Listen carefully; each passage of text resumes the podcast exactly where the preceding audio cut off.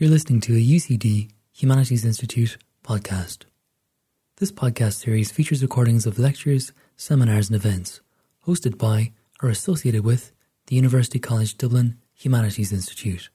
Our podcasts are available on Apple, Spotify, and on SoundCloud. For more information and to listen to hundreds of podcasts, go to ucd.ie forward slash humanities. In this episode, a recording from the fourth webinar organised as part of Framing Aging, a clinical, cultural and social dialogue. The webinar consisted of panel 6, practice 1.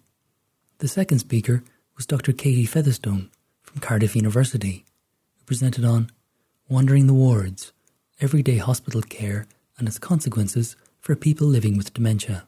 But um, I'm going to talk about, yes, wandering the wards, but I'm just going to give you a, a, kind of a small slice of the work that I'm doing, which is really looking at, at, the rules of the ward. I think that's a good way to start thinking about what's going on, on in our hospitals for people with dementia. But I want to start off by just giving you a bit of background of hospital care and the population of people with dementia within them. I can move my cursor. So over the last decade, there's been an incredible increase in the number of people living with dementia in our hospitals. Um, massive increases, and they're also high users of um, emergency care. So 70% of all emergency admissions in the UK are people living with dementia. They're also a particular group that actually they're there not because of their dementia, but they're there because um, early mid-stage dementia also quite many are also undiagnosed in terms of dementia and they have an unplanned admission for a potentially preventable condition. So typically pneumonia, sepsis, UTIs, fractures. So they're often admitted at this point of crisis as well. And what's important about this, this large population with our hospitals, within our hospitals, is that they have incredibly poor outcomes um, higher short term mortality, with almost a quarter dying during a, their admission. This is twice the rate um, of dying compared to patients without dementia, but with the same admitting condition. So they really have this high risk of just being um, someone admitted with dementia as an additional condition really does increase your risk in terms of getting home safely. But lots of people say, so why is this a problem? Because dementia, of course, is a li- is a progressive and life-limiting condition. So we see in hospitals quite often this culture that it's in some ways deterioration for this population is seen as viewed as natural, unremarkable, and inevitable, seen as part of a condition. Once someone has dementia, they have an acute condition, deterioration is seen as normal. So and in some ways, you can say that actually reflects the rates of um, mortality in terms of dementia. It is um, currently the leading cause of death in England and Wales. And that might have changed. That's this 2019, so that might be slightly different, but I suspect not in, um, in terms of um, COVID. But these cultures, what they hide is, and what my question was when I started to do my work, my work in hospitals is, but what if the cultures of care what if these low expectations of recovery, the ways in which care is organised and delivered to people living with dementia within these settings, what if that was significant? That goes back to again to that material as well as the um, the clinical world. What if hospitals and hospital care itself contributes to these high rates of mortality for this population? And of course, we've seen over this last decade, as well as this increasing rise in people with dementia in our hospitals, we've also seen again and again reports and inquiries that tell us people living with dementia have poor outcomes, poor experiences. And they also typically talk about culture and say hospital culture is critical part of this. And so we, we, we actually see this again and again. But what it tells us is on one hand we have these poor outcomes and we have these reports that keep telling us about these poor outcomes and experiences but that tells us that something deeply systemic about the inequalities people with dementia experience in the hospital setting and also that it seems incredibly resistant to change You know, we know about it, we keep being told about these inequalities, yet actually nothing really changes for this population. So that was also one of my questions. Why is that? And hospitals and the NHS have responded to this, but this tends to be in a very um, small scale, um, really local initiatives that really, really do not reflect the needs of the populations. So we have new types of wards. So maybe if we just get, you know, new awards with new with names um, for this population, that might make things better. And this is quite a kind of a really old um, technique of um, aid, grading people and grading patients by age, by ability, by condition. We have outsourcing of skills. So we have specialist dementia supports teams, enhanced agency nurses coming in to give one-to-one care. We have um, identification and awareness schemes, which I've written about separately to identify over the bedside that someone has dementia. There's a sign there saying it as a butterfly. Um, and um, but one thing that really doesn't seem to happen is interventions to really support ward cultures. These are really highly resistant settings. And one thing I really wanted to do is think about actually why are they resistant? What are the cultures within these wards that contribute to these poor outcomes? Because only once we have that can we really think about interventions that might reflect the social, the real life um, social organisation of care, work as done, rather than work as imagined by policymakers and um, uh, institutions. So I've carried out um, two ethnographies with, with colleagues. I'd like to also add that these are all projects that are deeply interdisciplinary and all involve people living with, living with dementia as part of the projects and carers as well. Um, we've looked at the phenomena of refusal of care and also looked at continence practices as well care. Um, and really the core to our ethnographic approach is um, long-term commitment to field work. So I spent a year in hospital wards across England and Wales, as have my colleagues. And um, I'm just going to take a, a, tiny slice today from uh, my recent book, uh, Wandering the Wards, um, and really talk about the ward as a small society and what are the rules within it. Um, if we go back to some of the really classic ethnography, and classic um, work of, of, of um, uh, institutional life, um, wards, hospitals often been described as um, separate from everyday life. Tight little islands, tight islands of vivid and capturing activity. And absolutely, within these wards, people with dementia did seem cut off, islands within the wards on these hospital beds really isolated from other people. But also hospitals have been described um, as reflecting the wider social world, a small society, society in miniature. And absolutely, within these wards, you can see cultures of understanding dementia as a condition understood by non-experts. Non-expert clinicians really reflected the um, non-expert understandings in wider society poor understandings, fear and stigma also are very present within these hospital wards. And in my analysis, I've really also drawn on going back to some of the really classic texts to examine um, institutional life and how it might impact on people living with dementia. And one way to look at the culture is to look at the rules within it. And of course, everybody within a hospital, all the patients within it, have to learn the rules in some way. We all go into institutional life, any institution, and have that sense of what are the rules here. But it seemed to us that there was a real compulsive communication of the rules of the ward to people living with dementia.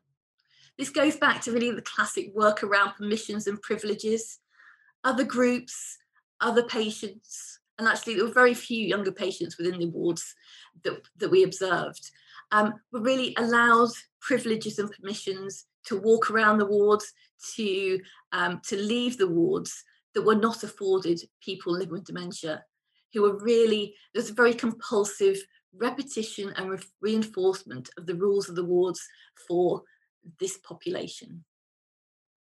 And very little flexibility. And in fact, it actually reduced for this group. Flexibility became something impossible. And in times of high stress for staff, actually the rules got tighter. So you got a real tightening of the rules. So I'm just checking my time. I've got five minutes. Um, so I'm just, I've got, there are so many rules within these sites. There are rules, so many rules for people with dementia. There are so many rules for patients. And there are also a huge number of rules for staff as well. And I could go on and on with this, but I'm just going to highlight a couple just to give you a flavour of how these rules manifest. So, a classic rule that I have found in every single ward I've been to, and actually said by every member of staff at some point during the observations, is you are in hospital. And this is something said again and again in that classic special tone of voice that we find within the institution. So, a real approach was locating and reorienting the individual within the institution. And this could be simplified and repeated. It could become louder. So, rather than actually seeing there might be a way that we, we could talk to the patient, it actually became more of a reduction to the essentials of the of an instruction so sit in the chair sit down very simplified and also um, reorienting to people to what had happened to them. You've had a fall. You've broken your hip. Um, so this was really i think i wanted to show this to show actually this is kind of the limits of how staff in non-specialist dementia wards talk to people with dementia. This is everyday communication. Rule two, you must not wander. As a researcher, I could wander the wards, and actually, lots of younger patients were able to wander the wards. However, for people living with dementia, I mean, obviously, there is a risk of falls, and absolutely every start, every ward is assessed on falls risk, and that is a really, really powerful um, anxiety for ward staff. However, this could really escalate to not just um, uh, being encouraging people to be careful or to use equipment or support to walk or to ask for help, but really containing people at the bedside. So, really repeated warnings of danger, imminent danger, and the consequences of behaviour, i.e., leaving the bedside. You must communicate your needs in institutionally recognised ways. Well, of course, for someone living with dementia, this can be difficult, particularly with an additional acute condition. And within these wards, it was really powerfully felt by, I'd say, by staff that actually, if people living with dementia communicated um, verbally a really clear, direct request, or used the uh, bedside personal alarm, that was seen as care that they recognised, but also that institutionally they felt able to respond to. It was it was a mandated call that they could they could justifiably interrupt work and, and attend to.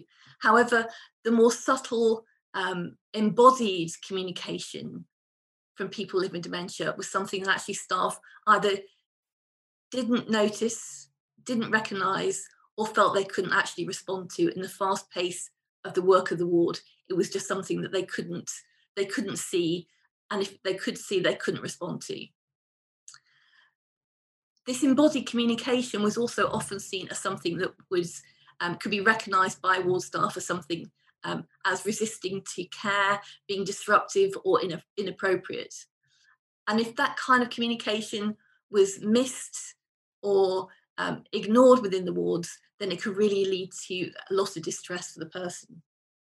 I think um, etiquette and discipline is really important here as well, because it wasn't just enough for people to living with dementia to um, eat a meal or to um, to get dressed, but it had to be done in particular ways. There was far more containment over how the body looked, a focus on cleanliness and bodily discipline. So if someone was able to eat a bowl of soup but spill it, and frankly, eating a bowl of soup in bed is quite a difficult task, that was seen as something that had to be managed and stopped by staff. The thought of spillages was something that staff really felt they had to control and that could lead to someone being seen as someone who needed to be um, assisted with feeding and eating a meal. Care must fit the timetables. This is really, really important. Staff had such a deep fear of an underlying anxiety of delays to the organisational timetable of care within the wards and a real fear of falling behind. And this is something we see in institutional ward life um, you know, since the um, the ethnographies in the 1950s and 60s, and it's still powerfully there within our wards. So care has to be done at particular times. So we have things like we have to change you, really emphasising staff status in the ward. Um, everybody, everybody must fit the expectations and the timetables of the institutions. But it also meant that other really key care needs could get lost. So, for example, continence needs and the urgency of continence needs. Really, if they did not fit this timetable, it really meant that um, staff could not respond to those, those needs or, or they, they became unrecognised. So these urgent needs that people with dementia might have in the context of the rigid, rigid timetable was really very problematic for people living with dementia. So why are these um, understandings of the rules important? Well, I think they fundamentally demonstrate the understandings of recognition of dementia within uh, our acute wards. Acute wards that are staffed by non experts in dementia.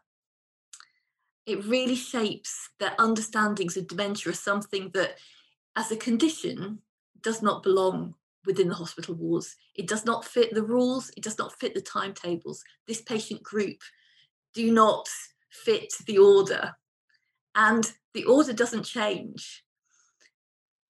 What we have instead is we get a tightening of the timetables as we have more patients in the wards that don't um, follow the timetable and care needs that fit in nicely into the timetables. What we found was a real tightening of these timetables to really try and kind of condense people within them.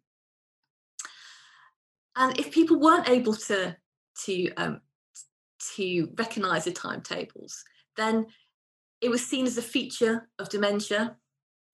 So it was seen as dementia as someone who was um, uh, demonstrating behavior, so behavioral and psychological features of dementia. So it's seen as behavior, seen as a problem, seen as disruptive. But at the same time, that individual could also be seen by staff as being willful and willfully rejecting the order of the ward and the timetables and rules within it. And this again could really reinforce staff understandings of the condition and these patients as, as an individual and as groups. And what we ended up with is seeing really cultures of containment and restraint. So we found high levels of restrictive practices within the wall, all the wards that we observed.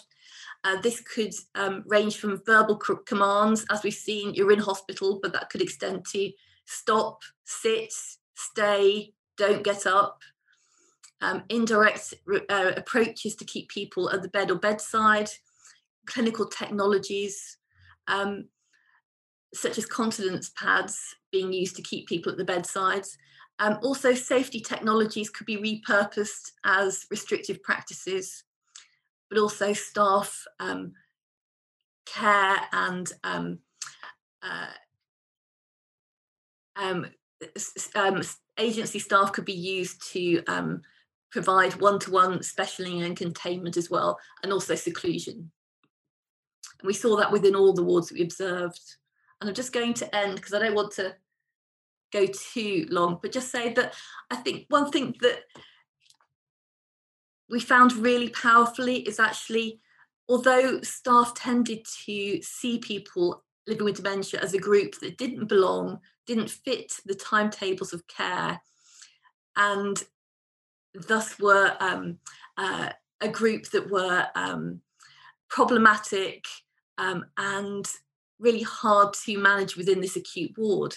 Actually, what we found was actually the distress of people living with dementia, the behavioural features that they were seen as, as expressing, were actually a normal response to being in this abnormal setting, a sensitive population in this fast paced environment really actually um, uh, caused an awful lot of distress for people living with dementia. And I'm just going to end in really a sense that actually it takes us back to Goffman at the sense of um, institutional looping. These routines of timetables, restrictive practices and restraint, the language, the rules, all parts of actually really shaping the responses of people living with dementia in these wards and really shapes also their decline and this kind of pattern of um, of distress. Thanks for listening to this podcast from Framing Aging. For more information on the project and to access podcasts and videos from our events, check out the project website at framingaging.ucd.ie.